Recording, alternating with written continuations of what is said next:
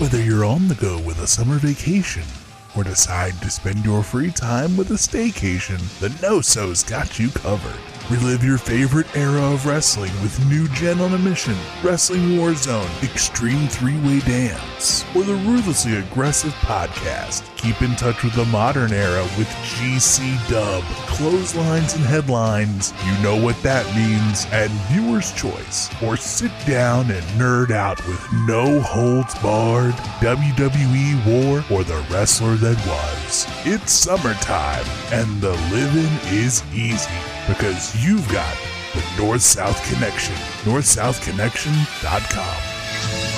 Podcast is a member of the Place to Be Nation family. Visit us at placetobenation.com, the only place to be in your pop culture world. Yo, just walk over here, man. Place to be, nah, dude. Come over here. This where it's at. Yo, yo, yo, yo. Place to be is on my side, dude. Cause you don't wanna be the target when I fly the coop.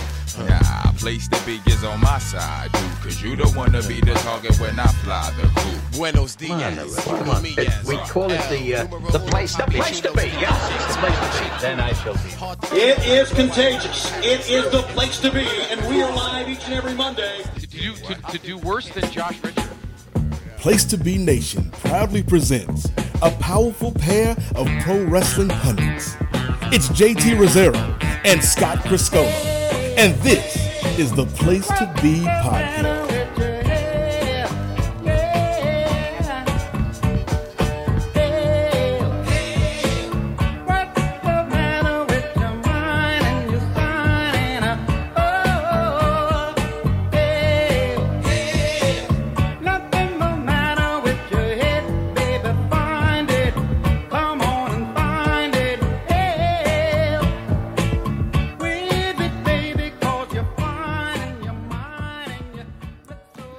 To Nation, welcome back to another great episode of the one and only Place to Be podcast. I'm your co-host Justin Rosero, coming to you here on this Monday inside the PTBN studios. And joining me, as always, is my PIC, Mr. Scott Criscuolo. Scott, how are you?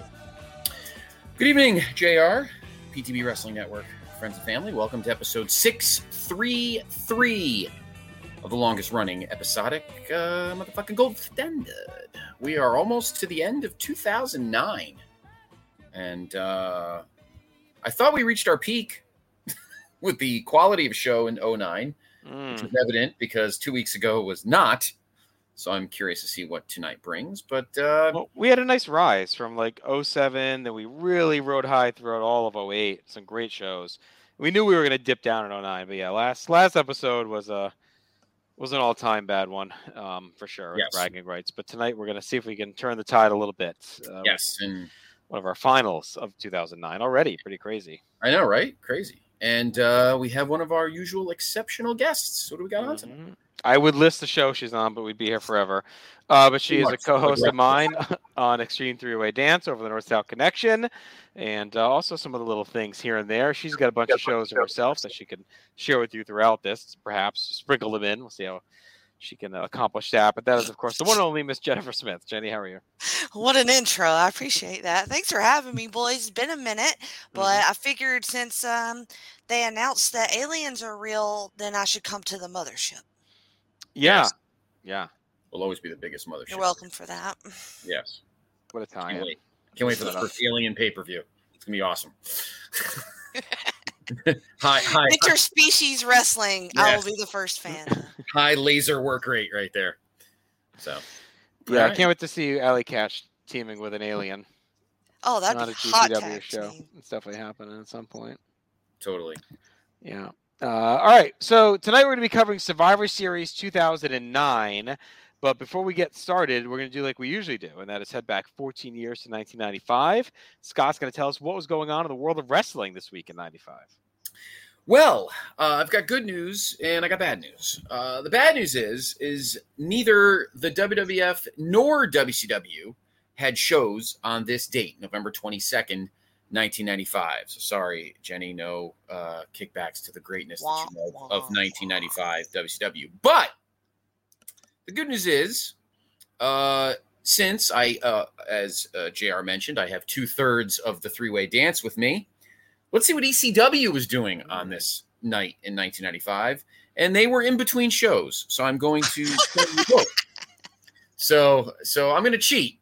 But uh, four days before this show, a show you guys did, November to Remember, 1995, which I think is actually one of my favorite ECW shows of all time. I love this show. Um, Rey Psicosis in the death match. Um, uh, Alfonso and Todd Gordon, Mikey and Steve. I love that match. Um, and then the main event, Funk and Tommy against Raven and Cactus. Alfonso and Gordon. Wow. Yeah. I mean, that feels like a completely different promotion. Yeah, it we really does. Like when was the last the, time we saw Todd Gordon? well, he's been gone for a while. Yeah. yeah, I know. I mean, we've we're in the summer of '98, and Oh my God. yeah, Total. like, completely different. Comple- I mean, half- everyone you just named, like it's like Tommy's still around. That's about it. Yeah, Well, pretty Like much. Whipwreck, I guess. Will but- always be. Yeah. yeah. Yeah, half the half the roster was in uh in uh in WWF at this point. I like this. Funny. Look, This is the description. Uh, Bill Alfonso pinned Todd Gordon after Taz interfered, punched Gordon in the face, put Alfonso on top, and counted the pinfall. Earlier in the bout, Alfonso attacked Beulah McGillicuddy, who was the advertised guest referee after the bout. Taz took the mic and complained that the fans cried when their heroes like Terry Funk, Tommy Dreamer, and Sabu get hurt, but no one called him or wrote him a letter when he broke his neck. Yelled "fuck you" at the fans, uh, and called out Paul Heyman for not considering his family and the fact that he had bills to pay. But Alfonso did look out for him. Moments later, the fans chanted "suck his dick" as Taz praised Alfonso. Oh, how times have changed. Wow, that's great. Suck it. That's awesome. Uh, Alfonso does have a five star match in ECW. So. he does. Mhm. I was about to say that was what '97, right? The match with Beulah, the blood. Uh, match? yeah, it was like the end of '97. Mhm. It was right around when Gordon leaves because it's when they get busted for the mole stuff, Right. and it, Fonzie saves his job basically by going out there and having that match with Beulah. yeah, right. Uh, but Gordon goes to And WCW. I don't think Beulah comes back. Right? Is she pretty much gone after Yeah. that? No, No, no, she- she's around. she's oh around. well, until She- where we oh. are now, which Yeah. is where Dudleys have broken Yeah. her neck. Yeah. Um, but So, Yeah. so the next night, though, this is interesting. I don't know if you guys, I'm trying to remember if you guys have brought this up, but the next night, uh, or next night after this night, so November 23rd, 1995, Danbury, Connecticut, not far from where I am, uh, was supposed to have a show called Ultimate Jeopardy 95. mm, It was supposed to be in Danbury. It was at a place called Sub Zero, which is now closed. So it was canceled. Um, the advertised card included an Ultimate Jeopardy steel cage match with Tommy Dreamer, the Pitbulls, and Public Enemy versus Cactus Jack, Raven, Stevie, ECW Tag Team Champions, and the ECW TV Champion, Two Cold Scorpio, and the Sandman with these stipulations. There's like 50 of them. yeah, that's when they did those Ultimate Jeopardies. They always had like different stipulations for who won what. Right. If the public enemy lose, they fight each other later that night. If the Pitbulls lose, they split up. If Tommy loses, he shaves his head. If Raven loses, the man that beats him gets Beulah for a month. That's such a ECW step. Uh, if Stevie loses, he must spend five minutes alone in the cage with everybody else. If Cactus loses, he must leave ECW. If Too Cold loses, he loses the TV title, and he and the Sandman will be stripped of the tag titles. And if Sandman loses, Woman must leave ECW, and the tag titles uh, would be held up. So that show was supposed to happen in Danbury on January on uh, November twenty third, nineteen ninety five, and didn't. I don't know if it was weather. I couldn't have been tickets because I mean they were on. They were. Well, on- did they look at the stipulations and go, "Never mind, let's not do this"? Uh, yeah, very complicated. Kind of a kind of a mess. And of course, then the build came towards. uh Well, they had a December to Dismember show, which I didn't realize.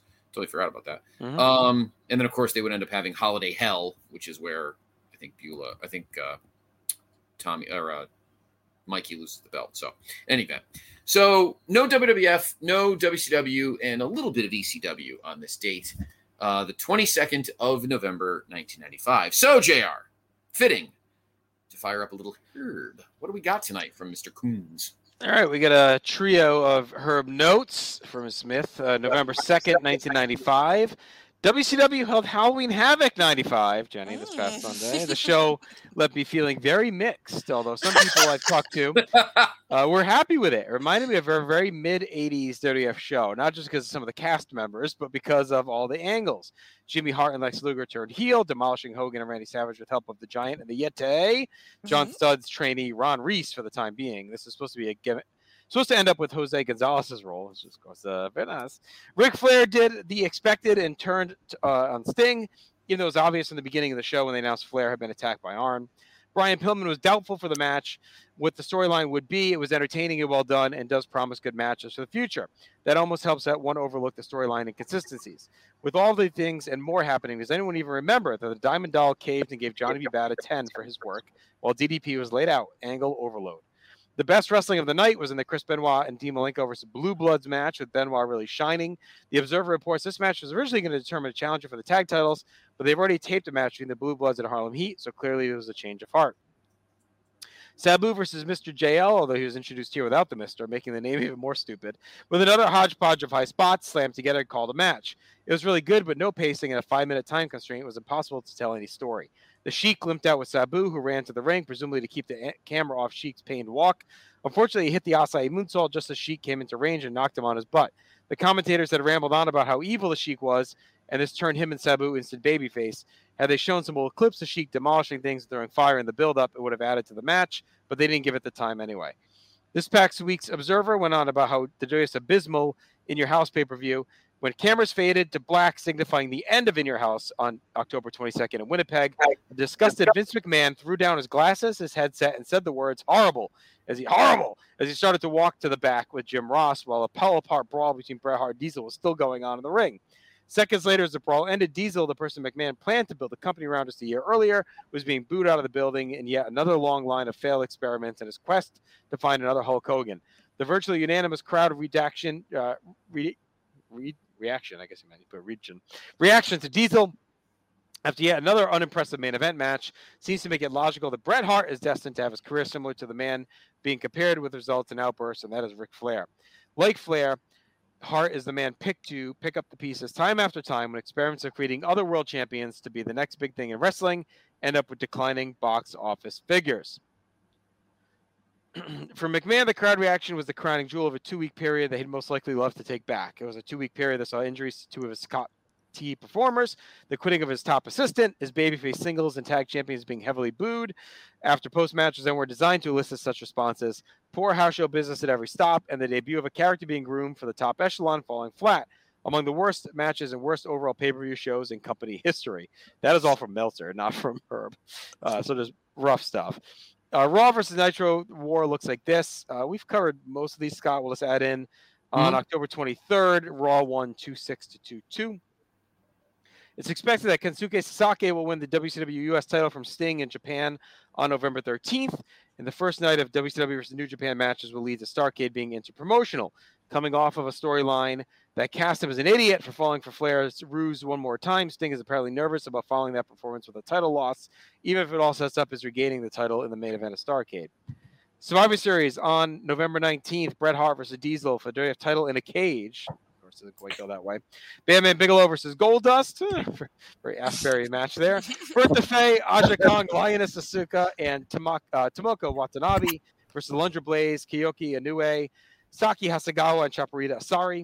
Shawn Michaels, Ahmed Johnson, Davey Boy Smith, and Psycho Sid versus Dean Douglas, Yokozuna, Owen Hart, and Razor Ramon. Undertaker, Fatu, Henry Godwin, and Savio Vega versus Jerry Lawler, Isaac Yankem, King Mabel, and Hunter Hearst Helmsley. And Hakushi, Avatar, Marty Jannetty, and Barry Horowitz versus Skip, Rad Radford, Jean Pierre Lafitte, and Tom Pritchard. The print pay per view ads in my guide have the pictures of Survivor Series flipped with the pictures of World War III. I guess someone thought Macho Man must be WWF, so these guys I don't recognize must be WCW. Despite this embarrassing debut of Goldust at In Your House, the WWF still plans to attempt to push him to the top level with a win over Bam Bam Bigelow and a match the next night on Raw against Shawn Michaels. WCW has World War III on November 26th, the 60 man Battle Royal, as well as Bull Nakano and Akira Hokuto versus Cutie Suzuki and Mayumi Ozaki. The Battle Royal will have a giant in every ring, which means the Giants, Ron Reese, and Giante uh, will each be in one of the rings. If uh, can uh, work due to visa trouble, Ron Reese will be the Yeti. WWF has a pay per view on December 17th. Tentative lineup is Davey Boy Smith versus the winner of Diesel versus Bret Hart. And Starcade on December 27th, Sting versus Kensuke Sasaki. Koji Kanemoto versus Alex Wright, Randy Savage versus Hiroshi Tenzan, Luger versus Chono, Johnny B. Bad versus Hiro Saito, Eddie Guerrero versus Shinjiro Otani, and Chris Benoit versus Jushin Liger. Any thoughts, uh, Jenny, on this batch of notes here? Um, I didn't hear him mention um, one of the best matches from Havoc. You know, Randy Savage defeated the Zodiac. Oh yeah, That's what I mean. Thriller. Yeah. Whatever. I love that show, and I'll always Mm. love that show. I don't think I've seen that um, Chris Benoit and Dean Malenko. that must have been on uh, the main event prior to the show. I'm guessing. so. Yeah. I need to. I need to track that down. I fucking love me some uh, Steven Regal. I don't What do know. The rest of it seemed all right. I Um, stopped yeah, I mean, listening after Havoc. yeah, the the uh, the um the the Vince stuff flipping out, Vince flipping out on uh Mhm. on Diesel is well documented because that match that that match with Davy Boy is just hot Oh, crap. it's atrocious. Yeah, it's it's abysmal, and it's it's there's no doubt that that Vince was. I mean, it had been a year, and things are just getting worse and worse and worse. And you know, he should be taking the blame. You know, you throw a fucking Diesel or uh, Mabel in a main event at SummerSlam, you deserve to get give what you get. Um, and it's just it's just rough, and that doesn't surprise me. I mean, Meltzer being that hard on him doesn't surprise me either. But Mhm. um, they uh, the World War Three actually. I'm trying to remember if that was a good show or not. That World War Three. I try to remember that. yeah, no, it's pretty solid. It's. I mean, it's not great, but it's it's fine. It's it's yeah. good. Um. Meanwhile, WCW really wasn't doing, you know, total great shakes. Mhm. Um. It's a it's a shaky little period. I mean, Nitro helps revitalize WCW during that stretch for sure. Um, WCW really doesn't heat up till middle of '96. I mean, they're up and down. It's just they start to rely heavily in early '96 on the Hogan Savage Horseman stuff, and you get like Savage Flair. I think Chad and I counted on Wrestling Warzone. It's like legit like ten times in like two months or something. Um, Right. So they really rely on that shit. Uh, and then once the NWO comes in, obviously things jump start. But yeah, no, everything in, in, in a whole. I mean, Raw's rough during this time. So, um, all right, let's go to November 9th. Has been reported on the net, WCW's taped segments with Chris Benoit as the fourth horseman, making the team complete with Benoit, Flair, Anderson, and Pillman. There's talk that Pillman will be teamed with Benoit and they'll be quickly pushed into a feud with Harlem Heat. The positioning of Benoit as a horseman should make the news that he plans to stay with WCW after his current three month deal expires unsurprising. The Observer reports that Guerrero is also going to stay on. Bruce Hart wants to put together a tribute show for his father, Stu. Is uh, looking for various old Stampede stars along with some current stars from the Big Two to work the show. Although I'm sure political problems could cause trouble, the Calgary Press reports an advertised lineup on December 15th of Bret Hart versus Shawn Michaels, Owen Hart versus the 123 Kid, and Chris Benoit versus Dean Douglas. The show will also feature former Stampede stars like Brian Pillman and Phil LaFleur, otherwise known as Dan Kroffat. Of course, Phil LaFon. And the Observer reports that they're working on getting Abdullah the Butcher, Honky Tonk Man, and Gary Albright. So I don't know if the show actually happened or not, but um, I don't know if they had Bret versus Shawn here in December 95 in Calgary. Probably not. There's a lot of speculation on the net about the direction the company's going with Lex Luger. I'm not. I'm on uh, Nitro tape delay in Canada, so I haven't seen the angle yet where he runs in and whispers to Sting. But I've got a suggestion anyway. Since World War III has turned into a match to determine the new world champion, since the recent pay-per-view leaves the promotion with only Sting as a top babyface, I'll make the product- prediction that the battle royal comes down to the Giant in Ring One, the Yeti in Ring Two, and Lex Luger in Ring Three. They're ordered to go to one ring and work a small battle royal to determine the winner. Kevin Sullivan orders the Yeti and Luger to leave. Yeti complies, and as Luger follows, he suddenly knocks the Giant out instead and becomes world champion. That explains an illogical scenario where all this was a plan. This way, the promotion desperately tries to turn Luger into a face.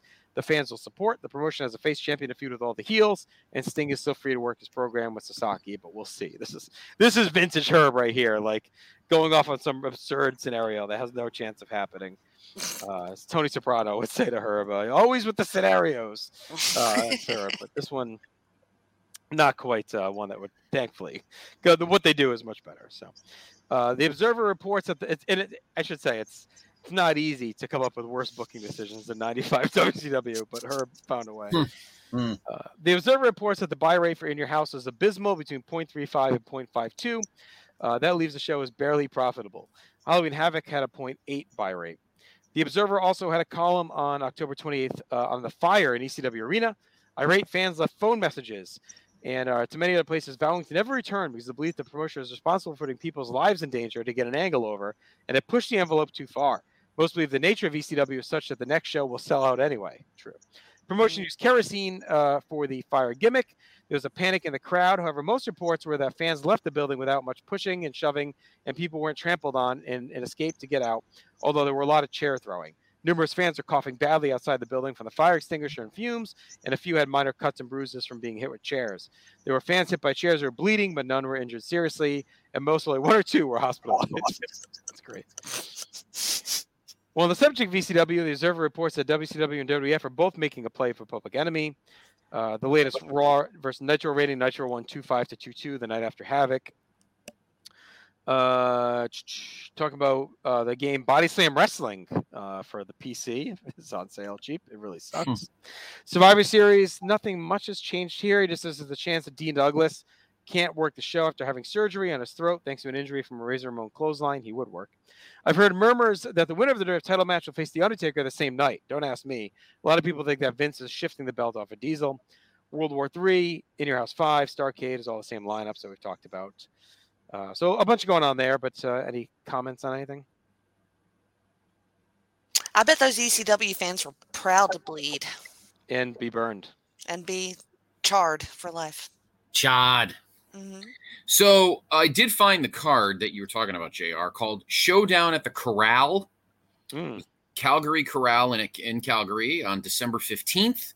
Uh, this card commemorated the 50th anniversary of Stu Hart's first match. Eh, 50th, about 500th, according to the Observer. The original lineup was the matches you mentioned. Of course, none of them happened. Uh, here's the card, quick. The Cuban Assassin and Jerry Morrow defeated King Lao and Mike Anthony. Oh, King Lao. King Lao. and Singh. I can't be who I think it is. Oh, yeah, it's Norman. Yeah, I guess it was Norman. The Pinned the Gothic Knight, uh, whoever that was. Rhonda Cool, Singh. man. Who the hell's Ron? The, the entire Singh family wrestled. No, Rhonda Rhonda Singh is uh that's uh Bertha Faye. Oh, is that Bertha Faye still? Okay. Pinned Casey Houston at 551. She came to the. Oh yeah, while Singh used her Bertha Faye music. I should, should have kept reading. Uh, Dan Kroffat fought Jesse Helton to a no contest when Drago Javago came ringside. Um, name. began harassing Kroffat until Kroffat invited him to the ring, eventually putting him in a sleeper and stripping him of his stripping him of his pants. Nice. wow, shit goes on in Calgary, huh? Like horny Chivago. Jesus. Hornio Shivago, horny Ivan Drago Shivago. Uh, Helton came to the ring uh, to ABBA's. T- everybody's coming into ABBA music. Uh, the other woman came into dancing. It is. Canada.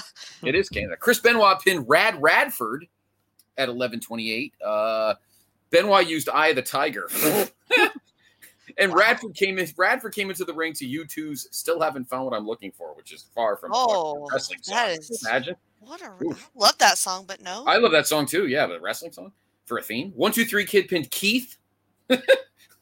Keith, Not fucking- Keith. fucking Keith couldn't even win in his own fucking building. Uh, and then inside crater cradle as hard attempted a figure four. Um, bro, Keith, oh god, you want to talk about it bad? Keith came to the ring to Dan Fogelberg's leader of the band. That's terrible. At least it wasn't Rhythm of the Rain, because that would have been worse. that is true. And Kid came into some other generic music apparently. Uh, Keith thanked everyone for showing up and wished his father an 80th happy 80th birthday. And thanks for showing up, even though I wrestled. Um, Razor pinned Owen.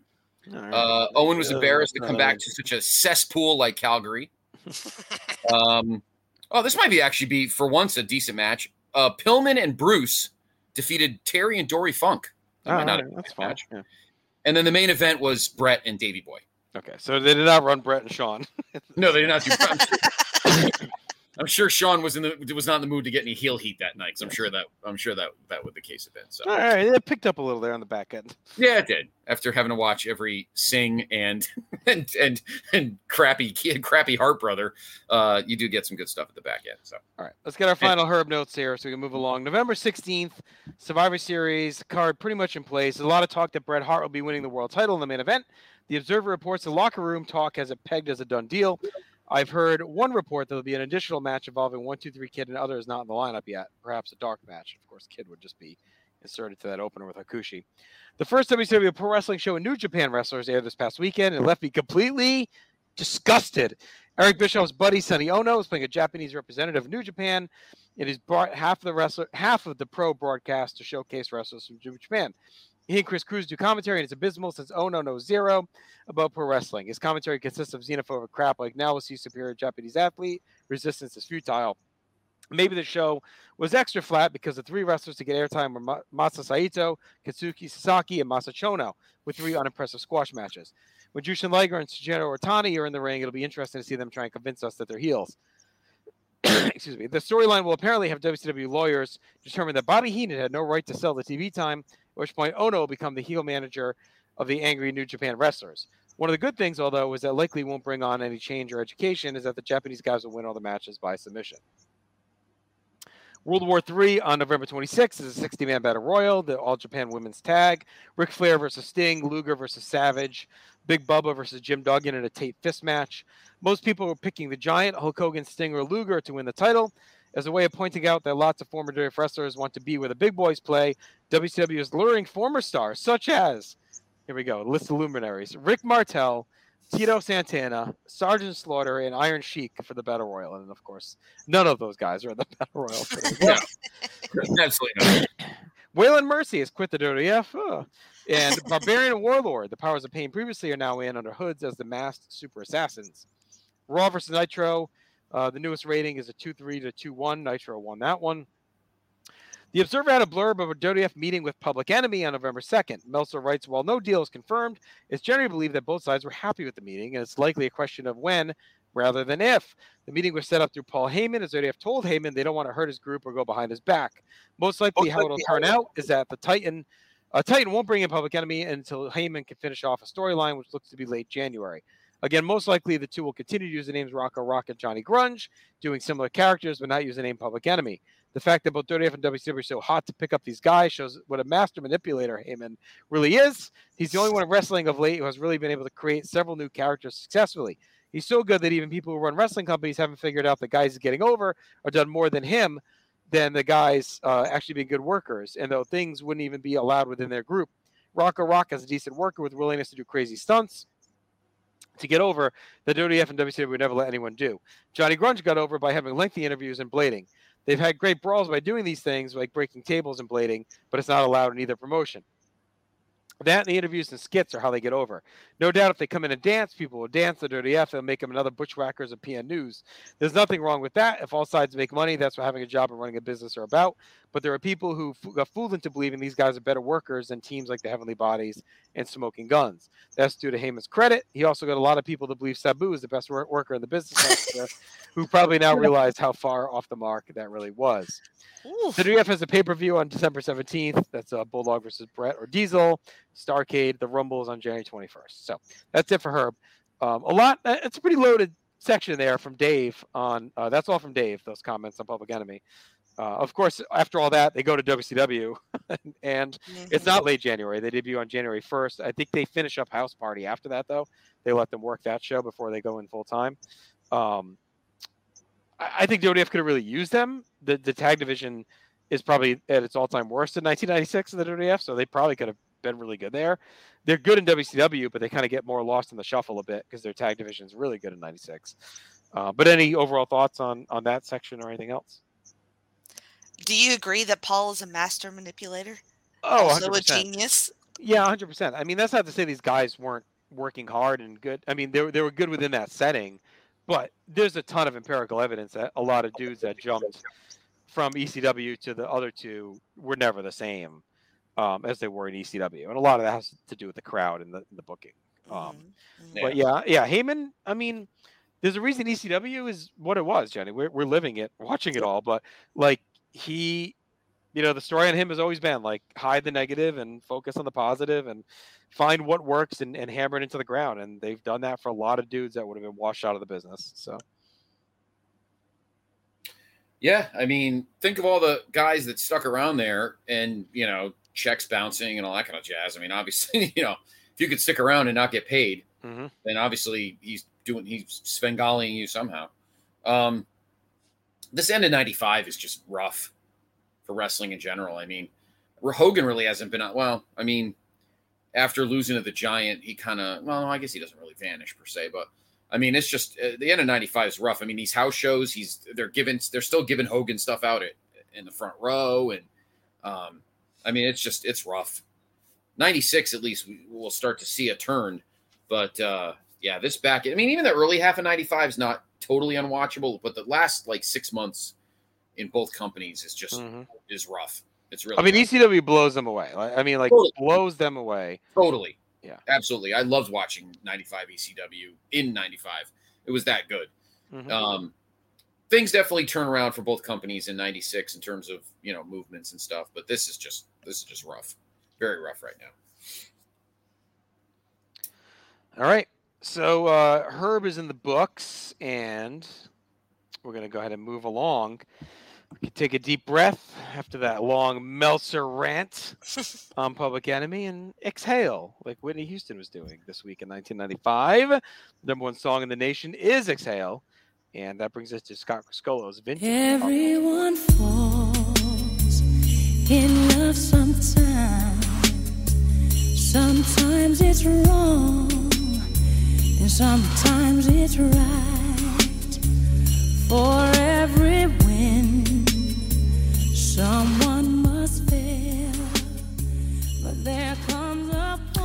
Uh, thank you, JR. Uh, yes, Exhale actually uh, debuted at number one on this week ending November 25th, 1995. Of course, it's from the movie Waiting to Exhale that she was in, I think. Yeah. Um, and uh, it debuted at number one. So Whitney at her best as usual. Uh, I love that song. It's a great Uh, song. Do you remember the movie? Oh yeah, it's classic. Yeah, for sure. Yeah. Um, Fantasy by Mariah Carey dropped out of the number one spot, and Gangsta's Paradise dropped from two to three. Uh, of course, they were one and two on our last Mm-hmm. episode. You Remind Me of Something by R. Kelly at number four. You Remind Me of Something that was. Toilet is what he was. Yeah. you remind me of something that sends me to prison. Uh, at number five. Yes, at number five, a classic of PTB Hall of Fame lore. Hey Lover by LL Cool J. There you go. Hawk and Animal. Uh, number six, Runaway at number uh, by uh, Janet at number 6 Tell Me by Groove Theory at number seven. Back for Good by Take That at eight. Name by Goo Goo Dolls, which got embedded in my brain for most of those two that year and a half. At number nine, and Digging on You by TLC at number ten. The music has been much better than the movies in '95 for sure. Yes, the move. The yes, the music has been very good. Uh, so there's your top ten. So let's go from the radio to the uh, big screen. And based on what I was looking at when I put this together, uh, funny you do say that, Jr. Because our last several episodes of movies have been kind of shit. This one actually might be one of the best top tens of 1995. Uh, it includes a couple of debuts, and the number one movie this weekend is probably one of the most iconic uh, of the last probably 25 years. So let's jump in.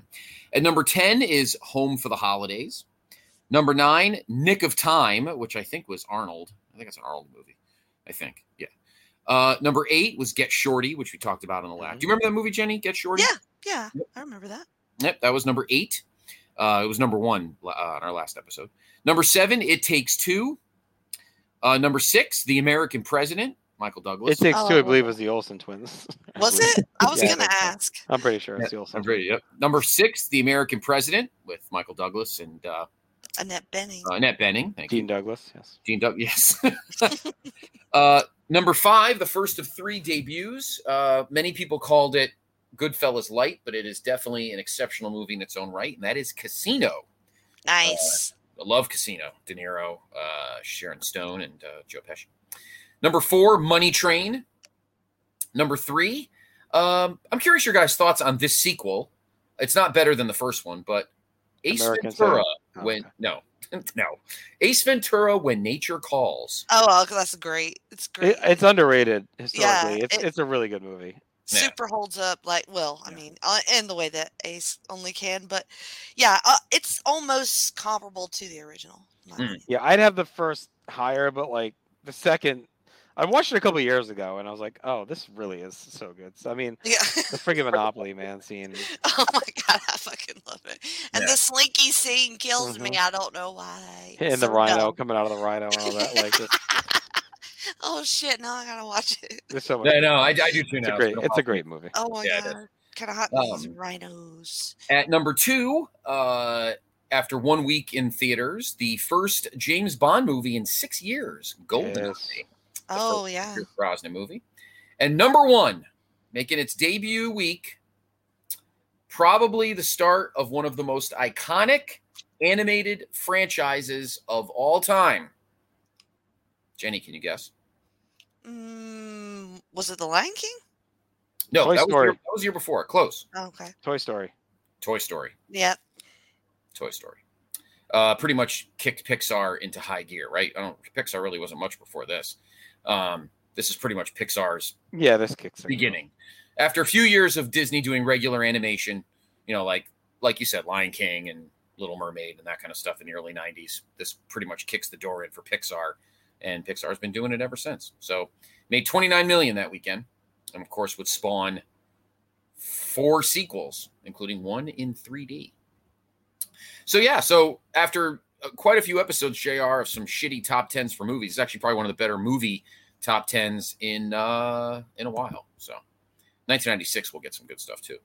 All right.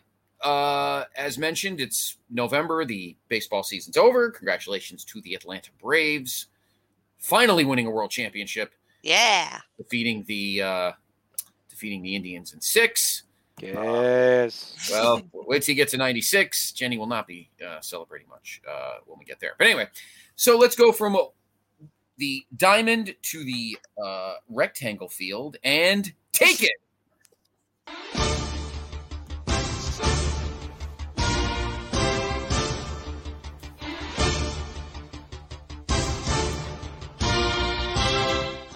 All right, time to get to our NFL 95 96 season picks. Let's take a look at the overall scoreboard. Our first uh, dalliance in this uh, Steve Bennett defeated me 14 13. I then whipped up on old Rocco Martone 10 to 7. Lost to Steve Willie in a pathetic week last week, 7 to 6. Uh, that was a, that was a tough one. A lot of bad teams played each other. So that brings us to a score of 28 for the opponents and 29 for yours truly. So uh, one point lead here heading into this week with Jenny. And I I, wonder- think we only got two more, right? This and one more, probably. Probably, yeah. Um, so you like your odds on this night? well, Uh, I'm we'll see. You know, you know what's funny, Jenny? I'm trying to look back here. I don't think you have ever done uh, picks because the last the last uh, vault you were with us on was Bash 07. and that was of course in July, so there was no football picks. Um, I don't even maybe back in the in the last uh, Maybe, vault- maybe in the, the- MSGs. in the it's three- fine. yeah. Well, let's see now. say I Let's see how we do tonight. Vaguely remember.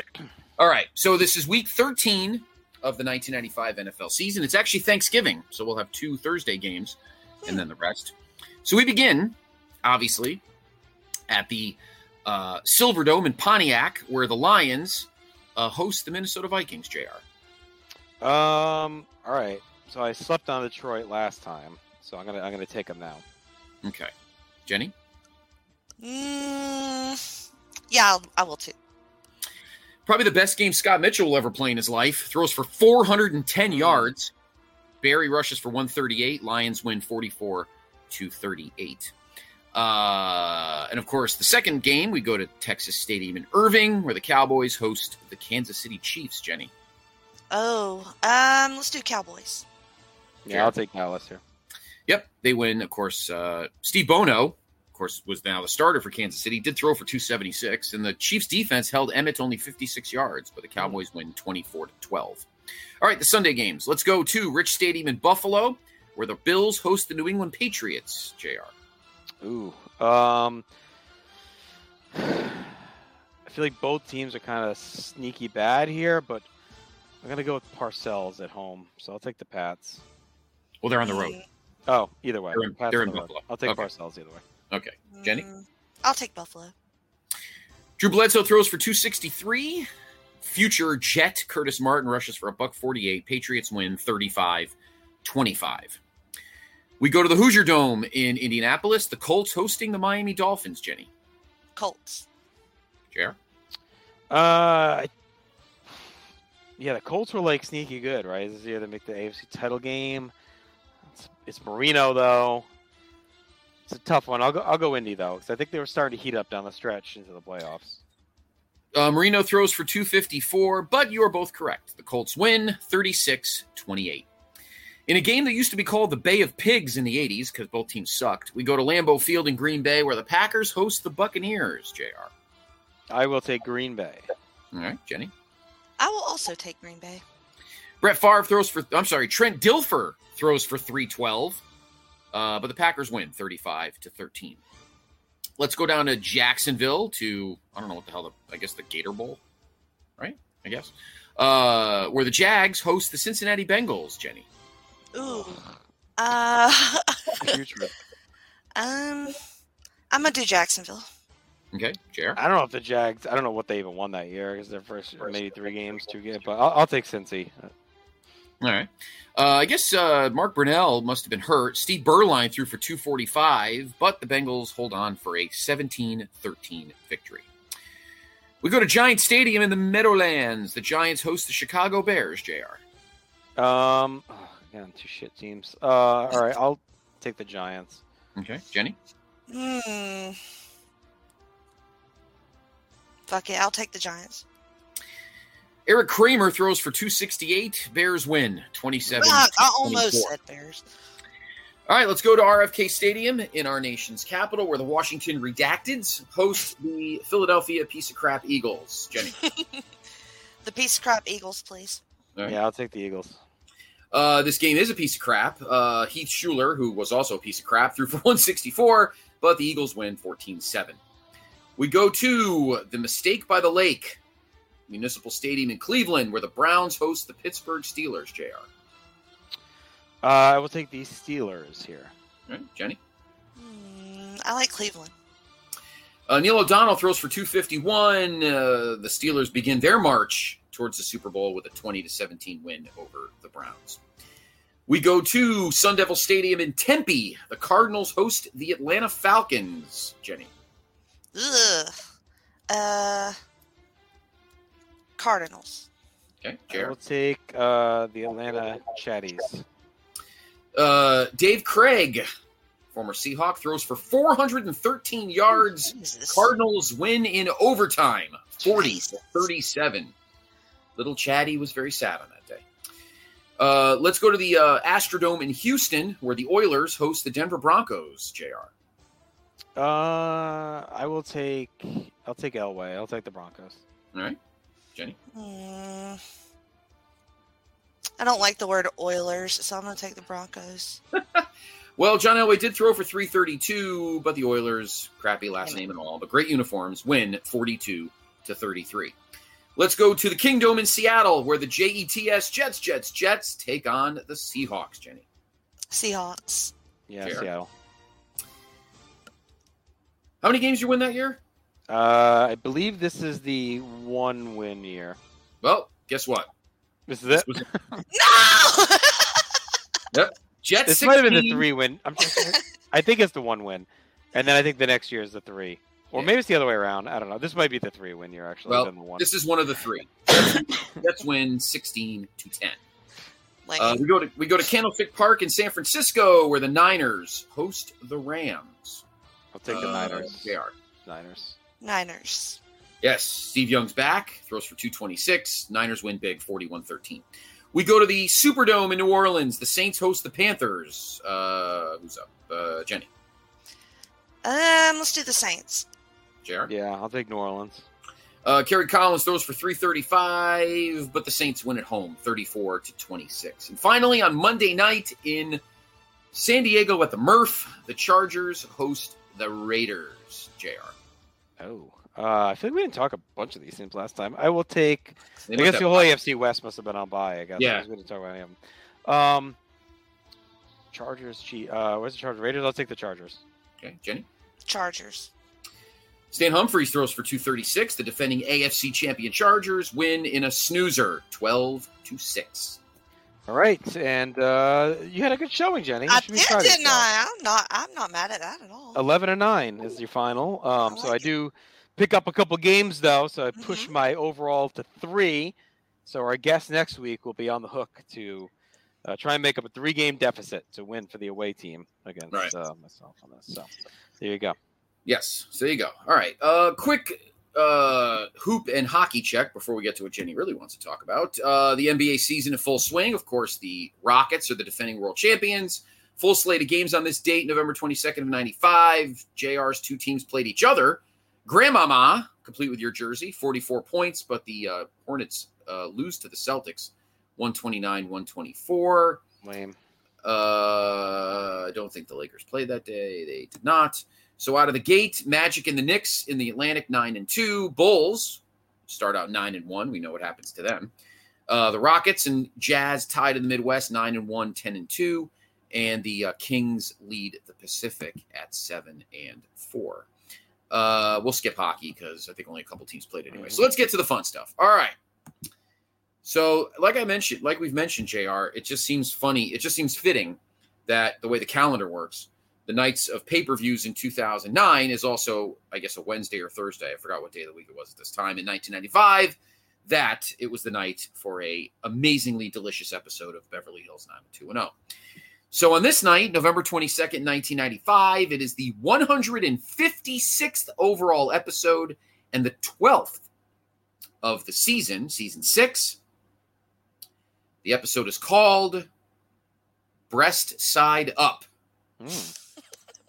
How fitting. No, of course it is the uh, based on the timeline. Of course it is the Halloween, uh, the Thanksgiving episode, and they always did one.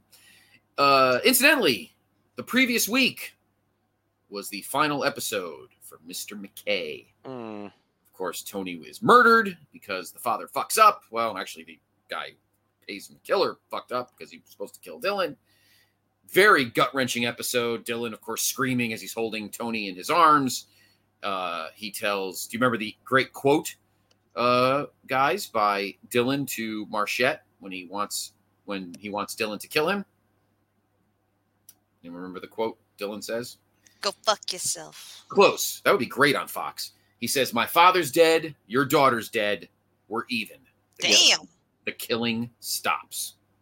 And then, of course, Dylan rides off in his motorcycle, and we don't see him for almost three years. He's done, finished. He's not back until almost this exact episode in season, Season eight, uh, nine. Yeah. Season nine. So, all right. Anyway, so Colin and Susan leave for New York to spend Thanksgiving with their families. Good because no one likes. Well, Susan, Oh, Susan. we, we don't mind. You don't like Susan. Nobody likes Colin. Colin sucks. Gang decides to spend the holiday together, and David invites his mother to join them. Mm. She annoys Valerie with her constant advice about food preparation, but saves the day when Val accidentally sleeps in. Claire takes Steve to a faculty mixer where he proves to be a big hit because of his excellent social skills and ends up fully winning Claire's heart. Donna gives a, disposi- a deposition that does not reflect favorably on Joe. Remember Joe? Yes. Claire? Joe. As a birthday surprise, though, she arranges a visit Steve Young. from his hero, San Francisco 49ers quarterback. Yeah, that's why he didn't play in that game. Yeah,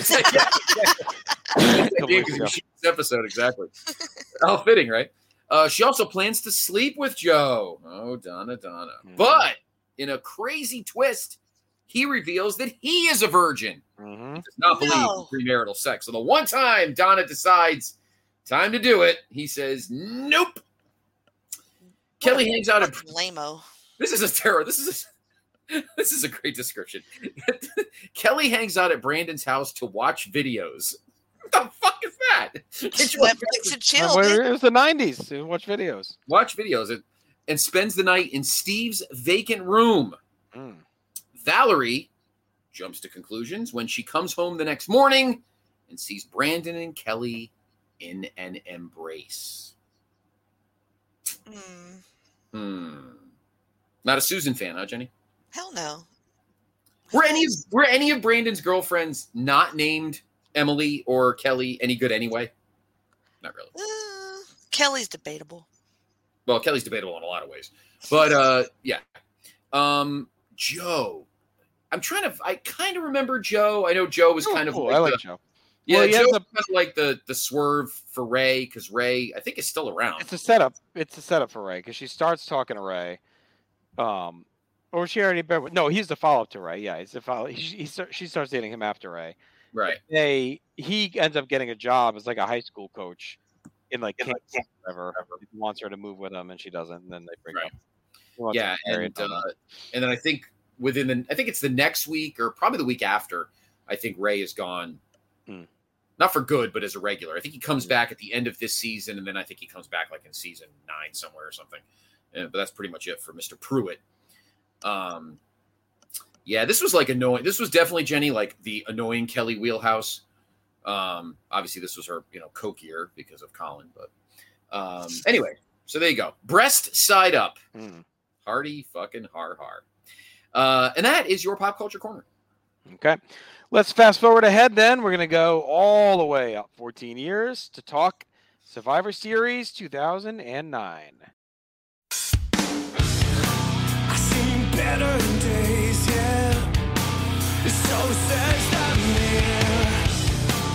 It's hard to find identity when you're the king of men. If I can get through this, I can get through anything. November 22nd from the Verizon Center in Washington, D.C. 12,500 in attendance. 20, uh, 225,000 buys. The 23rd edition of Survivor Series was also almost the last. Vince McMahon announced in February of 2010 that Survivor Series as a pay-per-view is being retired and renamed. Fan backlash and online petitions changed his mind, and the pay-per-view continued on to the. I don't actually remember that at all. Somebody changed Vince's mind about something? I know.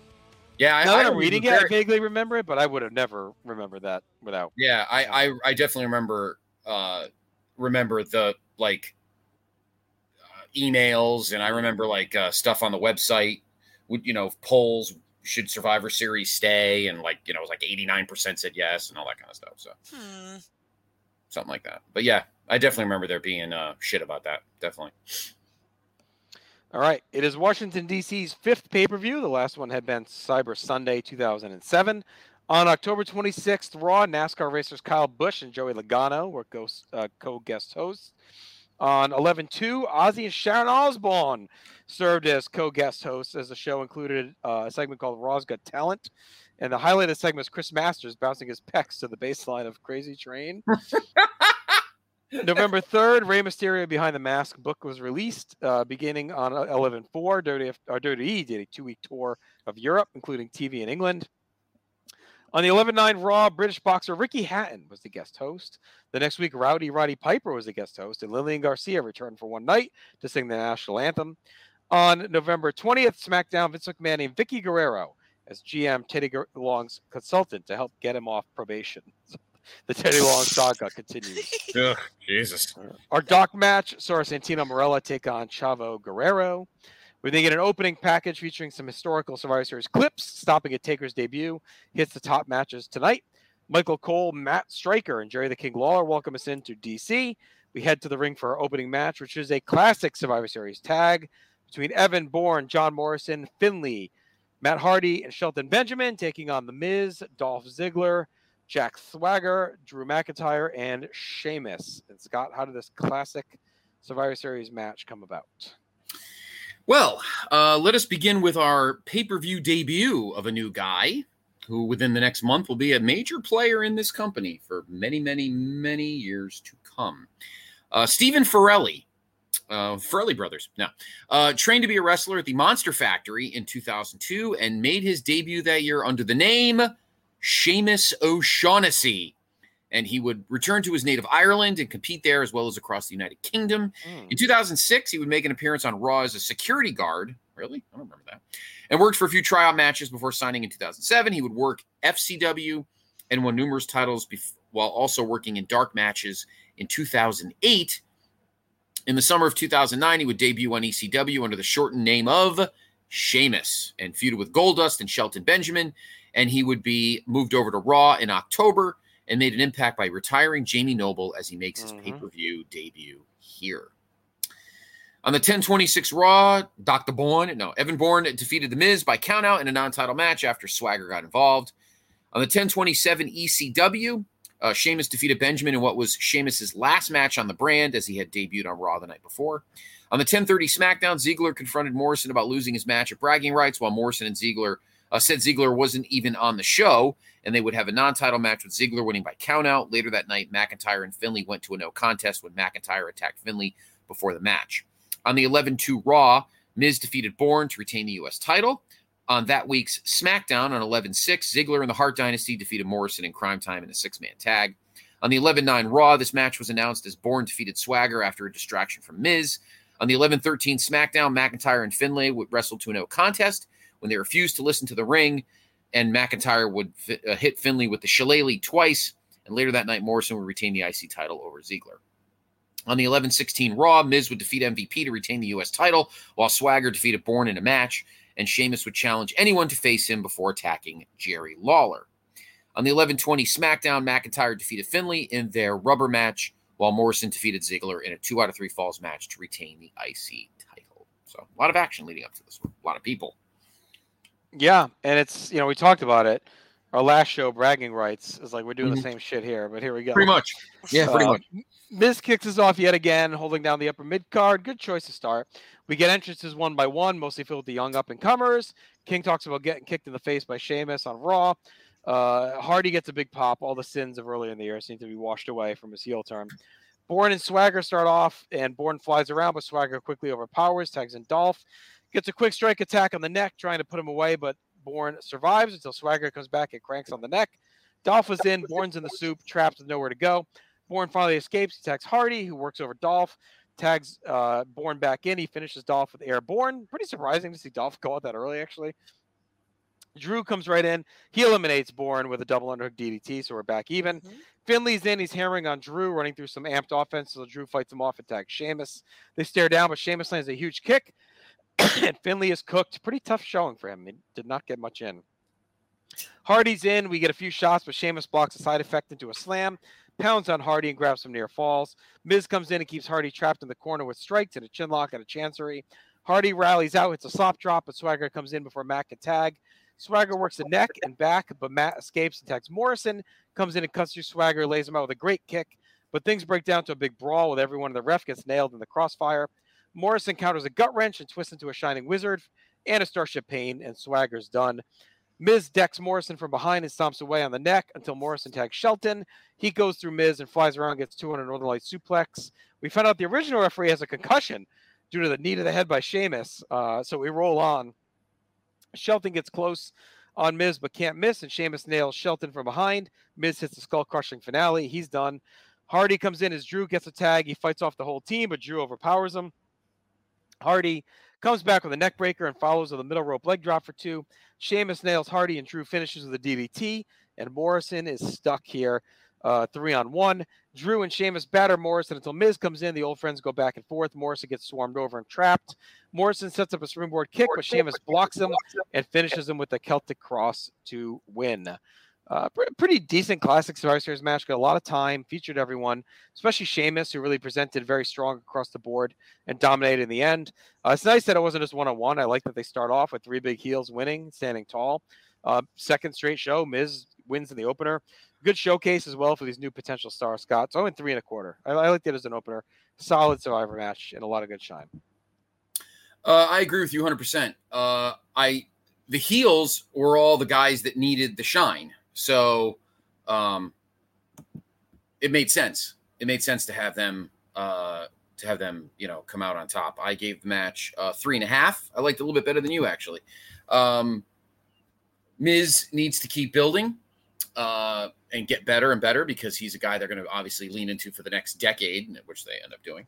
Um, so I like this as an opener. I think it shows that the company's trying to stretch the roster and and debut new talent. I mean, they're all heels, but uh, they are looking good, and uh, the crowd was hot for them.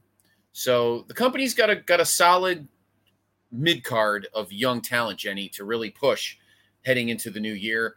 Um, while the while the main event kind of tries to deglug itself, I guess, for lack of a better technical term. Um, uh, but I enjoyed it. I think it was a great first match, and it shows that that there is a growth of, of young talent moving up. It does look that way. Deglug, huh? I don't know about that. Deglug. Um, I poor Finlay got his head kicked off. Um, Sheamus was really out to hurt some people in this match. It looked like he was very brutal. Um, I love Finlay, so I was disappointed that he got kind of uh, concussed uh, very early in the match. Um, but you know, I like, like you said, the youngsters. Not all the um, well, Evan Bourne is interesting. I don't know him very much, but he had a great um, move and uh, some good shine in this match too. The Miz is fantastic. Uh, always fun to watch. He had some good eliminations. Um, I like Drew in this, uh, except for no beard. That doesn't really work for me, but um, he was really good, uh, especially against Matt Hardy in this one. And I really like Miz and Morrison uh, when they're pitted against each other in this, continuing their story. And uh, maybe a touch too much Jack Swagger for me in this one. Um, but I like the finish, and I did three and a half as well. Is this it for Finlay? I mean, it's going to be close, I think. I I don't know if this is it, it, but I don't think he's around much longer actively. I don't think so either. Agent role. I mean, him versus ended his Sheamus. career. Well, it's kind of cool. The Irish guys like going to battle. Yeah, but- yeah, they're fucking. and that and that was Sheamus's thing, right? I mean, he ended Jamie Noble's career on ECW. Like this Mm-hmm. was kind of like what they were doing, is like he's just wrecking guys. Mhm. So anyway, um, all right. Team Kofi is backstage prepping, trying to loosen up Christian. He says he's different from the rest of the team.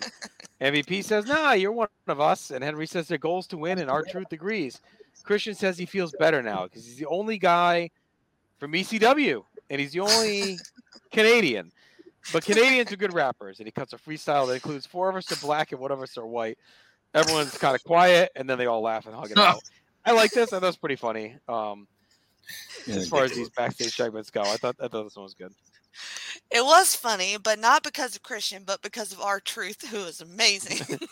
his face, his face, and he was the one sort of egging Christian on. Um, Right. He was killing me in this little skit, so this was great. It was good. Yeah. Hmm.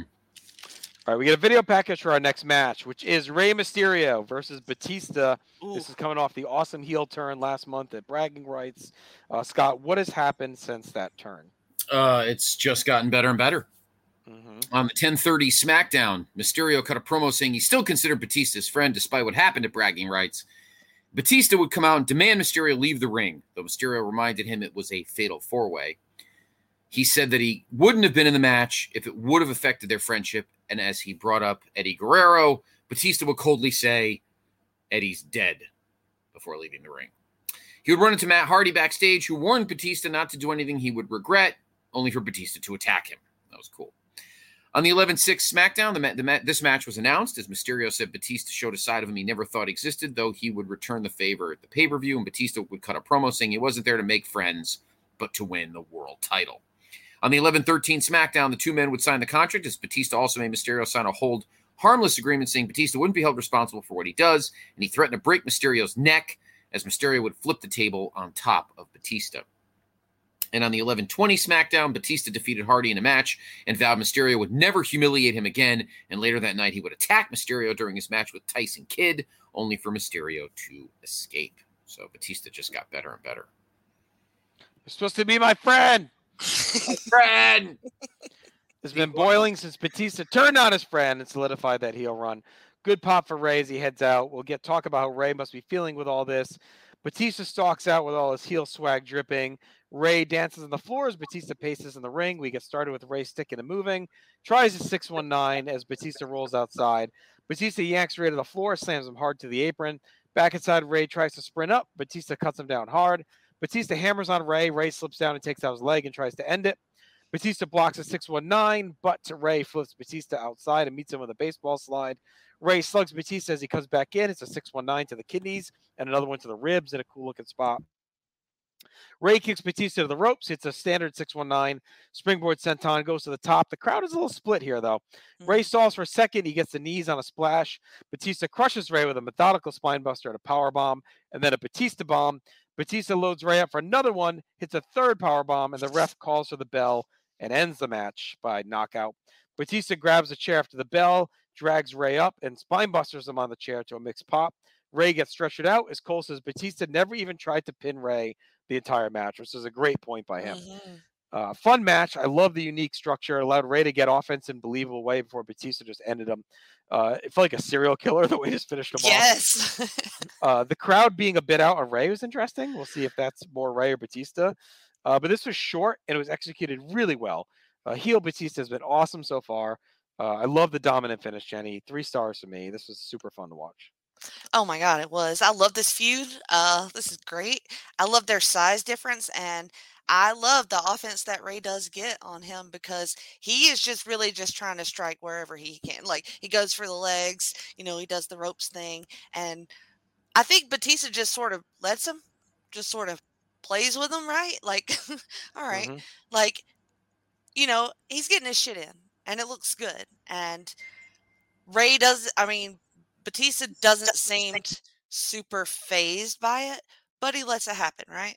So he is a fucking unhinged bastard. It was so fucking great. He would not stop with the bombs. He was just murdering poor Rey.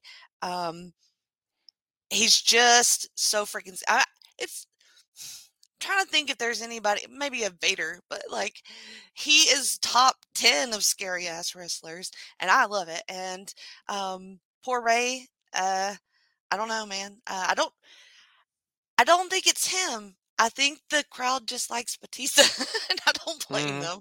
Yeah, I think it's more of that too. It's just great. So uh, three and one quarter, Scott. I can't hear you. You're muted. Yep, I know. Sorry, I was on another screen. Um, yeah, I it was. th- There's nothing much to say. I mean, it's just a, an absolute like murdering, pretty much, and it's what it, it was. What it was meant to be. Um, it's there's just no doubt that Batista was ready to do this. Um, we talked about it, Jr. in the last episode. He just he just wasn't. Um, you know, just tired of losing title matches and constantly getting them and constantly blowing them. Um, and and like I said, Rey is the perfect guy to do it with because you can throw him around like a lunatic and make it look great. Um, yeah, there's really not much more to say in terms of. I mean, it's just a good bludgeoning, and I think Rey. I think Rey actually leaves for a little bit. I think he sells this for a while. I don't think we see him until probably January, um, which is what it should be. So I, I just I love seeing it. It was needed for Batista's character. Um,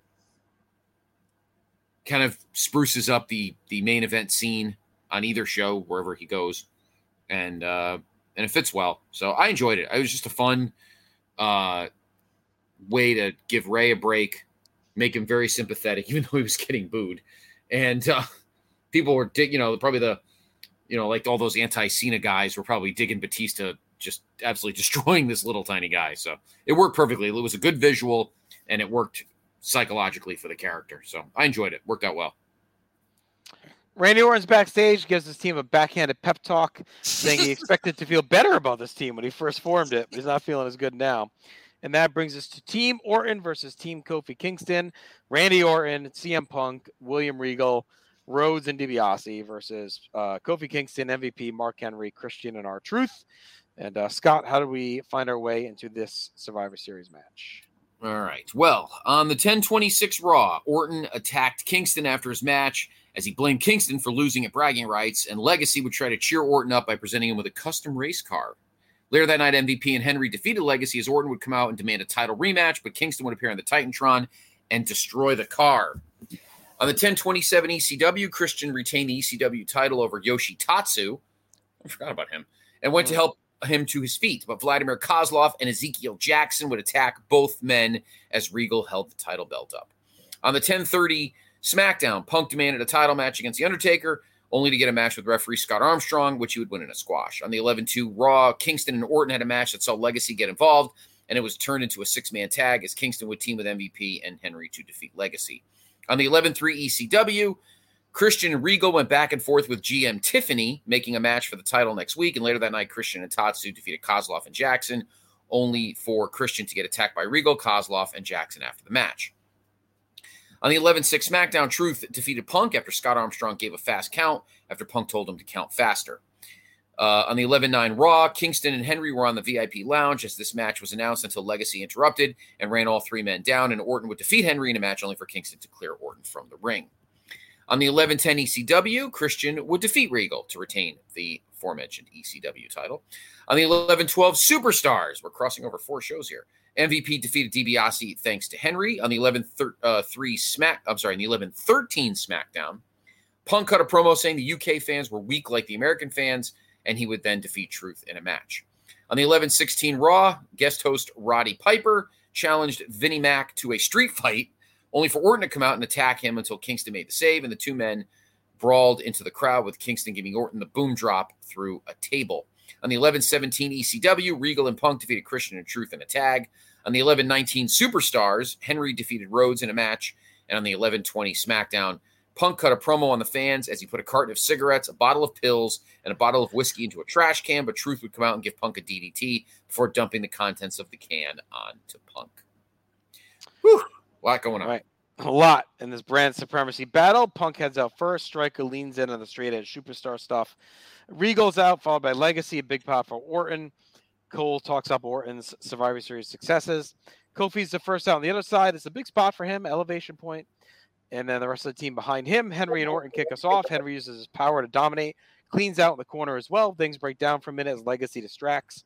Orton slaps out an RKO and quickly eliminates Mark Henry. A very tough night. He's up there with Finlay for maybe worst outings of the evening. Uh, MVP comes in, gets trapped right away in the corner, buried in a barrage of strikes. Truth tags in, takes a run through Punk, but Cody distracts and Punk takes him out with a go to sleep. Kofi's team in the soup as Christian comes in, works over Punk.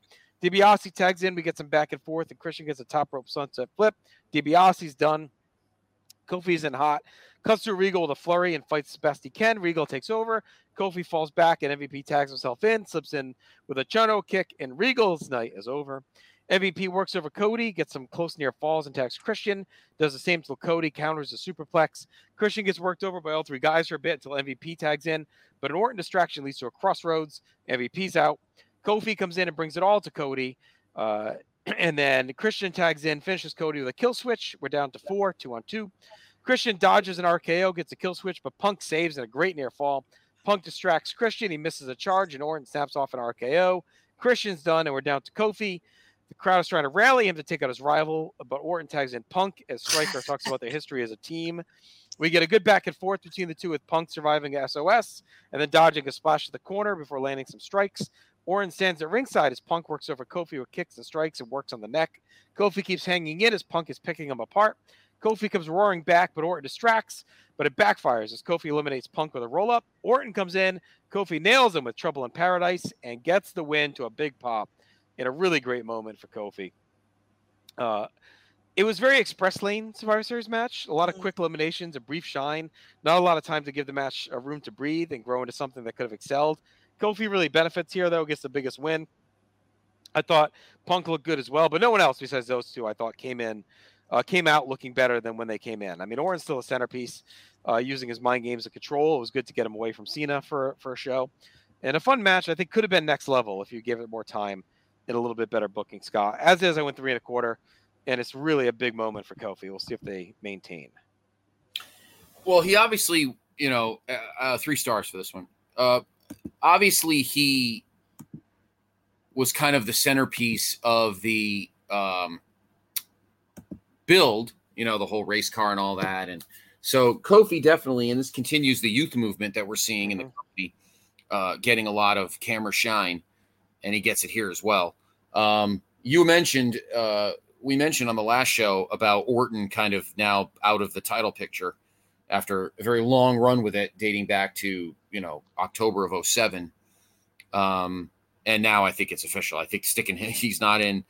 You know they don't put him in in either title match on the show, and he's stuck in this in this Survivor match, and I think that pretty much answers that question. So, and that's fine. You know, two years of it, 77 Cena matches. I think it's okay to transition him to something else for a little bit while other people get a get a shot. So uh, I thought it was fine, Jenny. I mean, it, it, Kofi definitely is a guy that that just like the other Sheamus and others in the first match, are somebody they're looking at for the future. And um, you know, to be the last one is a big deal in this case. Yeah, it, it, as it should be. And taking out Punk and Orton uh, to boot is kind of a big deal. Um, I thought Kofi was really good in this.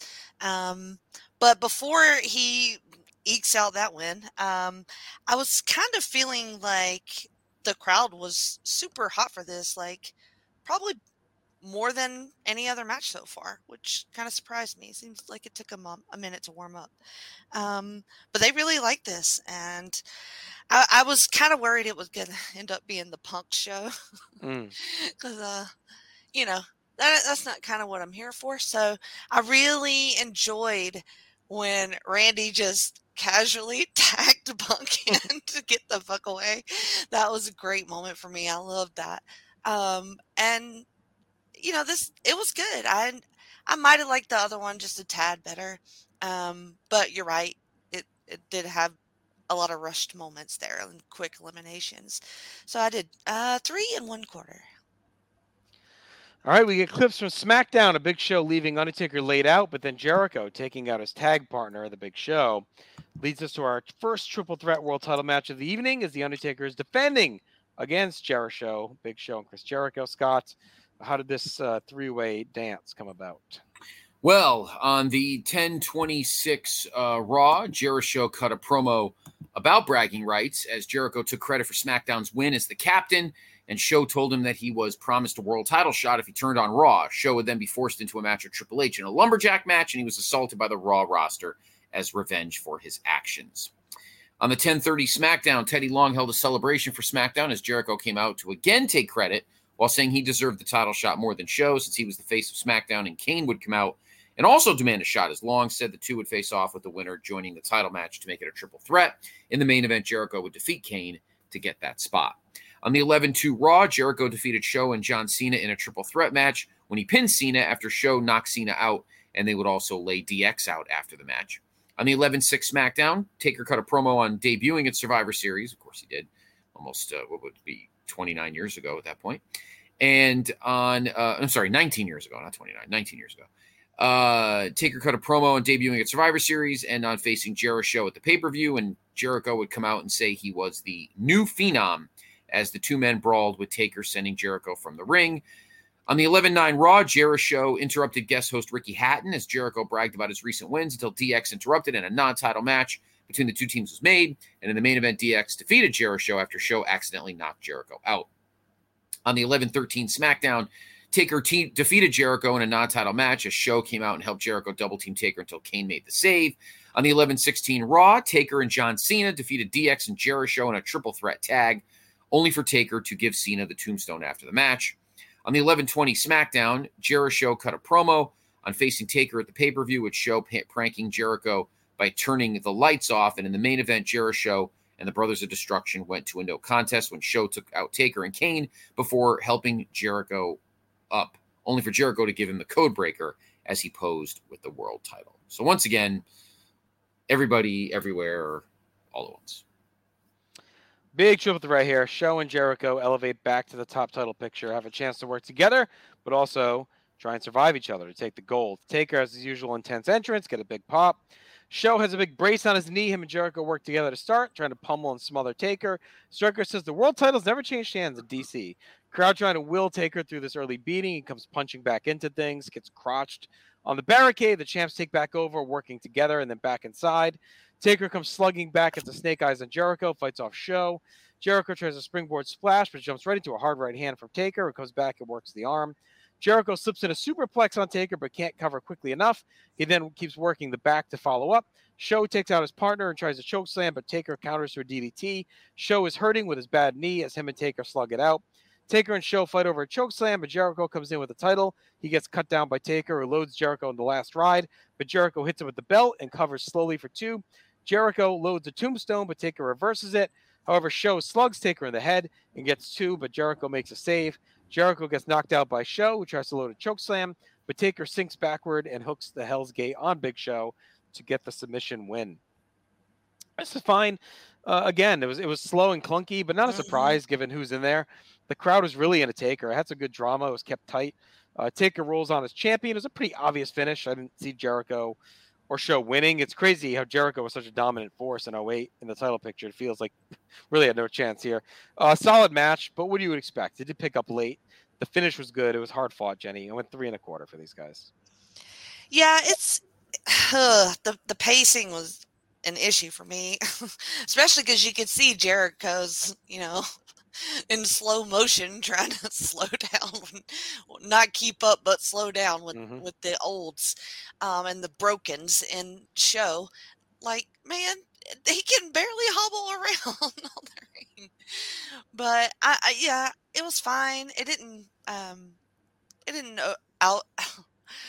It didn't overstay its welcome, so I appreciated that. Um, crowd likes Taker. You know, I I guess I was a little surprised by that. I don't know why. I don't know. It uh, it's definitely been the worst match of the show so far. So I did three. Um, I gave it three as well. Um, I think it was a good match just to give Taker, you know, a title match here. Um, I agree that there were there were some slow spots. Uh, Big Show just I, I just don't think Big Show looks very good right now. We talked about this. We talked about this Jr. in the last show. Taker's looking like he did um, in 2006 before he took a break because he looked like he was going to die.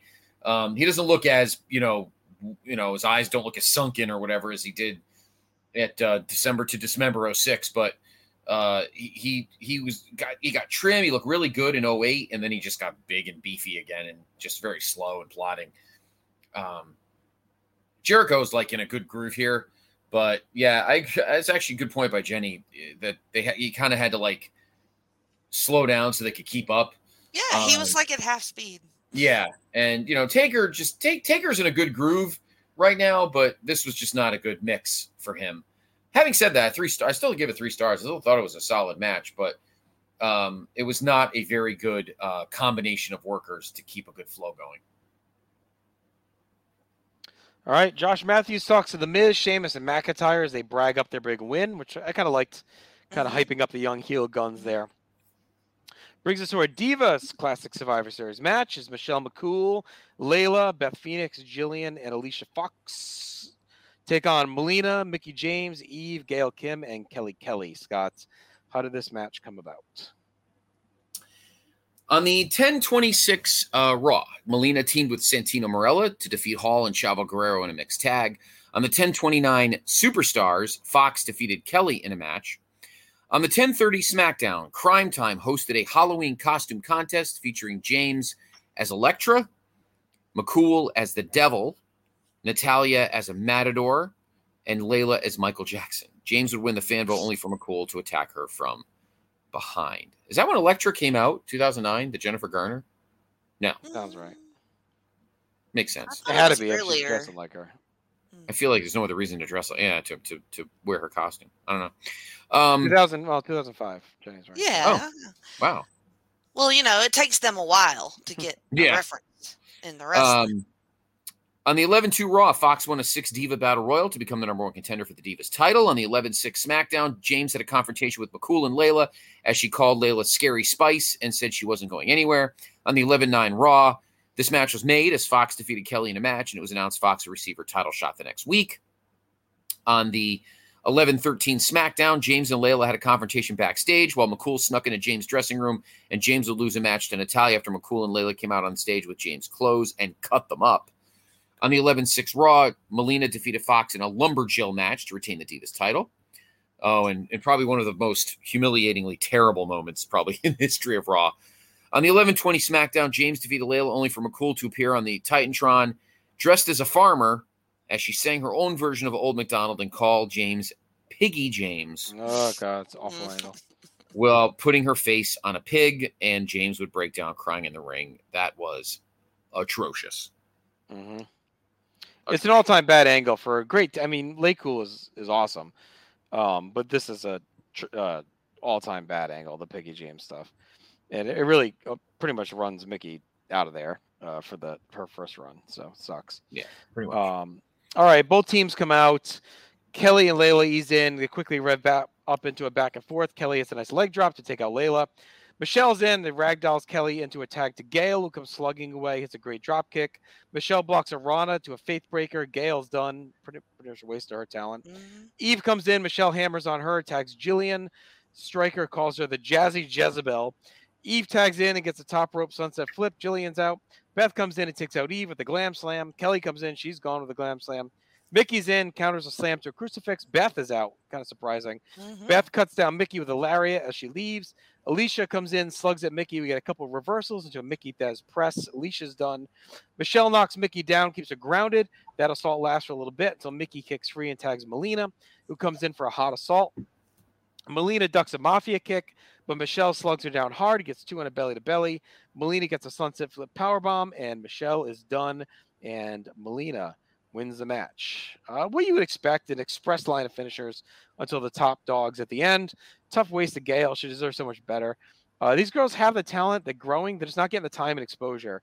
Uh, just a series of sequences without a structure. They still get a lot of time here comparatively. Uh, and the final three get extra shine. The finish was strong. And I'll say this for years, the Diva Survivor matches would be the only ones to not be elimination. They would just be like one fall, but they're giving them the chance to have like an equal elimination match here. So that was cool. Growth, I guess. Two and a quarter for me, Scott. Um, I gave this a two. Um, it was fine. I just, uh, I think Lake, I think uh, LayCool was channeling inner dickhead Vince. Um, only Vince would have no problem demeaning, would have no problem fat shaming divas. Um, that aren't fat. that pretty much aren't fat. No. Um, so wrong with that. yeah, that's that's that's disgraceful. Um, but the match is fine. But uh, you know, you needed to get a women's match. I thought the I thought the, the bragging rights match was better actually. Hmm. Um, but this was solid enough, Jenny, um, to get everybody on the card. Yeah, funny how the fat one is the best worker in the fucking group. Um, Yeah, that too.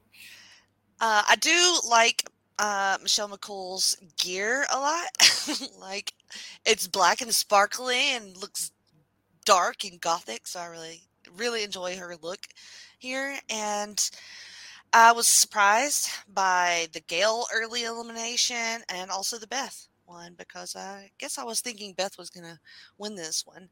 Um, but Mickie versus Beth was real good in the middle there before she got eliminated, and Beth's reaction was really good too. So I thought they had a solid character work from you know what they could do in a Survivor Series match. They don't they're not getting the time that the guys get, but I thought they used it pretty well and worked hard. Um, not a whole lot of like obvious bad botches. Maybe on Jillian's part. Jillian looked a little green um, compared to everybody else, and um, I thought Melina was a real fun ball of fire when she popped in there. Um, hated Mickie getting pinned, um, but I, I I like this. You know, it, it it actually exceeded expectations for me, so I did two and a half. All right. okay. We get clips of Batista's beatdown of Rey Mysterio earlier. Todd Grisham then talks to Batista. He says Rey was embarrassed and that he's embarrassed for him. And then he leaves. Just badass stuff. Brings us to our main event. It's our second triple threat for the WWE title.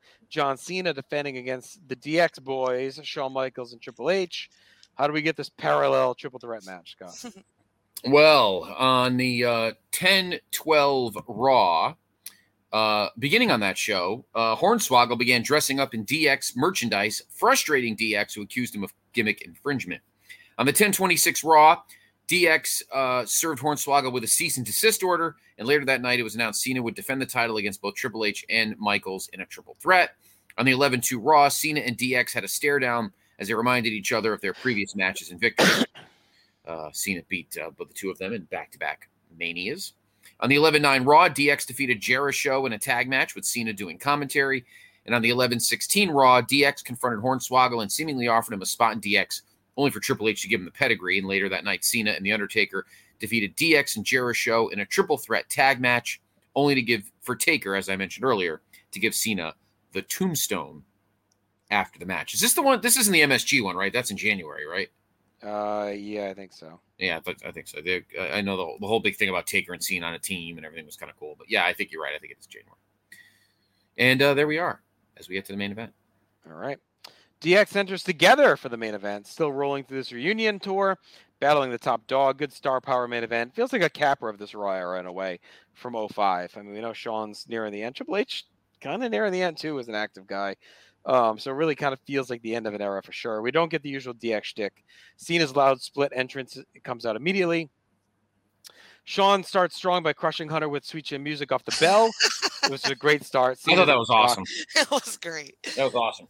Shawn pours it on Cena, who tries to fend him off. Eventually rallies through some offense. They go back and forth. They stay methodical. Shawn takes out his knee, picking apart as Hunter's still out cold. Shawn twists into a figure four, eventually dodges a Cena charge and tumbles hard to the floor. Cena meets him with a plancha. Cena recovers and lows an AA, but Hunter makes a save and mashes Shawn through a table with a spine buster and a great bump. Hunter gets to work in the ring, cutting through his usual arsenal on Cena, trying to put him away. They go back and forth, and Cena dodges a pedigree into a slingshot. Hunter bounces back with a hard clothesline. Excuse me. Cena powers up, hits a five knuckle shuffle. Shawn blocks an AA and throws Cena to the post. Shawn pitches Cena outside and starts to light Hunter up. Hunter cuts him down with a knee. They go back and forth. Shawn ends up on the top.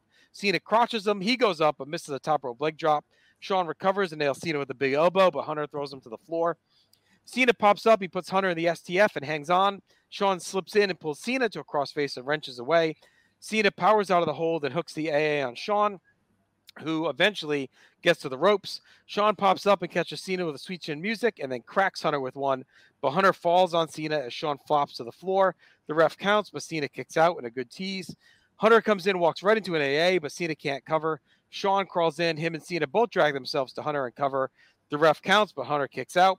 Cena ducks a sweet chin music. Hunter counters with a pile driver, backdrops Shawn right onto Cena's shoulders. Shawn slips down. We get a pedigree tease. Shawn hits Hunter with sweet chin music. But catches Shawn with the AA onto Hunter, pins Hunter to retain his title.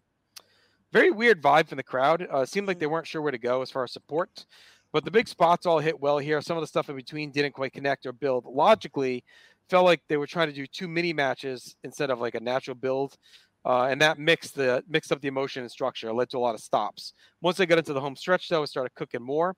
Some of it felt contrived, but they really amped up the drama and tried some different things, which I liked. This would at least have some mystery. I mean, I think any of the three could have realistically won here. Cena retaining was the most likely outcome. We'll see if DX is done uh, or if they have any more in the tank in this reunion. And we'll see who's the next challenger for Cena as well. So Jen went three and three quarters. I like this quite a bit, but I would still argue it underachieved when you look at the talent involved. I mean, it probably did, but I really liked it too. Because I, I, was- I kept looking at the time and I'm like, surely this Triple H and John Cena and Shawn Michaels match is going to be an hour long. But it wasn't, you know, and I thought they used the time well. Uh, Cena was great. Cena's just like a blank page to like just. just let DX do DX things. Um, but Shawn's opening Sweet Chin music, the Hunter had me on the floor crying, laughing, um, because commentary called it out too.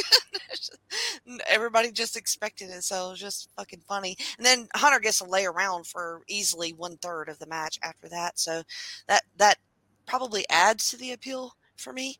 Um, I really like the like the STF on Hunter, and then Shawn come in by to get the crossface. That was good, and they did I thought they built the drama very well. Um, I had no idea who was going to win this, and uh, I got I like the near falls, um, more super kicks. I like the double cover tees, and um, finally I like the finish. So this this was like kind of like more fun than it probably should have been for me. Um, three and a, qu- three quarters, Scott. Uh, I give this three and three quarters as well. Uh, I'm glad that they did that and not Triple H giving Shawn the pedigree because he would have got booed.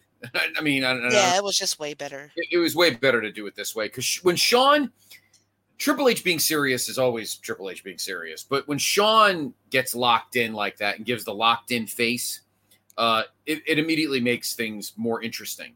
So I liked that that twist. But I agree with Jr. that it was more like chapters of a book rather than one long story. Um, I did not like the because that seemed like a very lazy trope to have Shawn wrestle Cena for a while and then have Triple H wrestle Cena for a while. That that seemed very very lazy in that aspect. Having said that, the actual action was excellent because you got three expert guys in there. I think Cena needed a rebound match from that from that Iron Man stinker the month before, and and and I'm not saying that Triple H and Shawn are better wrestlers than Orton. What I'm saying is this was just a better match because it was you know 40 minutes shorter. Um, and yeah, it had star power. I don't think anybody ex- I don't think anybody really expected Cena to lose, Hmm. to be honest. Not after just winning it the previous month. I think everyone kind of knew that this was just kind of a entertain a match for entertainment purposes rather than actually seeing a title change. I don't think anyone saw that coming. It's the hunter of it all for me because he always, I don't know, in a match where he's in it, I'm going Hunter's winning that match. So uh, I. I have yet to break myself of that. Yeah. Um, but uh, yeah, so I, I was I thought it was a good match, three and three quarters. Um, I think overall the action's been better on this show than uh, than last month, uh, which was pretty much like a Oh, for sure. yeah. to Oh, Survivor yeah. Series. So everything worked out, everything seemed to work out better in this show than it did Mm-hmm. the past show. So I thought it ended very well. It was a good way to end the show. No, it's definitely be- it's it's definitely a better show. I mean, it, it just speaks to what we said when we covered Bragging Rights. They should just not have that show. Exactly. It has done some of the stuff here that ends up being similar. So, um, all right, let's get to our awards here. MVP for the second straight show for me was Batista. Ooh, Yeah, I think so. It's hard because I like Orton too, but uh, yeah, Batista, he's just scary, so I, I should probably pick him. All right, LVP, I went Mark Henry. Um, like for a guy that size in a Survivor Series, like they, they treated him like such a bum. Like he goes out so easily. Um, I thought Finlay had a tough night too, but Henry seemed even more futile in there. And no one else really had a bad night, honestly. So it was like, I mean, Yeah. everything else was fine. I'll throw Jillian under the bus. Hmm. Going with uh, Um, Henry yeah. Scott or Yeah, I'll go with Mark Henry. Yeah. uh, best match. I went with the main event. Um, Cena, Michaels Triple H. Yes. Oh man, I want to do Batista and Rey just because I just enjoyed the assassination, but the main event was was really good. All right, worst match. I went with the uh, women's tag. Yeah, You know, I mean, I guess grade wise that would be true, but I would put um, JeriShow and Taker there. All right. Uh, best moment. I went with Kofi pinning Orton and Punk back to back because it feels like such a big elevation moment for him. I, I like Shawn's sweet chin, chin music. uh, they're both good. Damn it, it's a coin flip for me. But just because I feel like it was needed for more long term, I'm going to go with Kofi pinning Orton and Punk. I thought Shawn with the super kick was a good moment right then and there, but I feel like the Kofi pinning Orton and Punk was a something that we were to be seeing for the future. Like it was a bigger deal for the future. Okay. All right. Uh, surprise of the night. I went with uh, the same as the second straight show. I had the best moment as the best surprise, and that was Kofi winning the Survivor Series match by pinning Orton and Punk clean. Yep, Yep, I agree. Okay. Uh, and that's just our final grade. So, I mean, last month I was really down on. it. I went three and a half on that show, which was terrible. Uh, but I feel like this was a good little bounce back. But it's kind of just in line with where we've been for some of these shows. You know, it's not like anything too great. You know, we had Hell in a Cell was at a six. Before that, five and a half, six and a half, six and a half. So like we've kind of been in that realm for most of 09. And I'm going to stick there. I'm going to go with a six out of ten for this show. Yeah, I mean, I gave I gave bragging rights four and a half, and that was I was being probably moderately generous, but this this show is so much better. Um, I'm gonna give this a six and a half. Um, the main event was good. The Orton stuff was good. Really, the women's match is the only match that really didn't deliver. Um, Batista's beatdown was fun. The tr- other triple threat was good. Overall, it was just a better show than than Survivor Series. Uh, than uh, Rights. I liked it too. I enjoyed watching it. Um, it goes by fast, and it's pretty much nonstop. Not a lot of bullshit in there either. So, uh, an enjoyable watch. So I did six and a half. All right, very good. Uh, so that'll do it for us here. And Survivor Series Scott will be back in two weeks' time with TLC 2009. It'll be our final show of 2009. Crazy. Yes. Another year in the books. Um, so as we march toward another WrestleMania soon as well. So lots to cover uh, as we move forward. Check out everything we have to offer here PlayStation Wrestling feed, as well as the PlayStation Pop Experience and the North South Connection featuring the Jenny position. On the North South, we have uh, video and audio content, so just search out northsouthconnection.com and get hooked up with all that. So we appreciate you checking us out. Jenny, thanks for joining us as always, and we'll be back in two weeks on the Big podcast. Everyone, take care.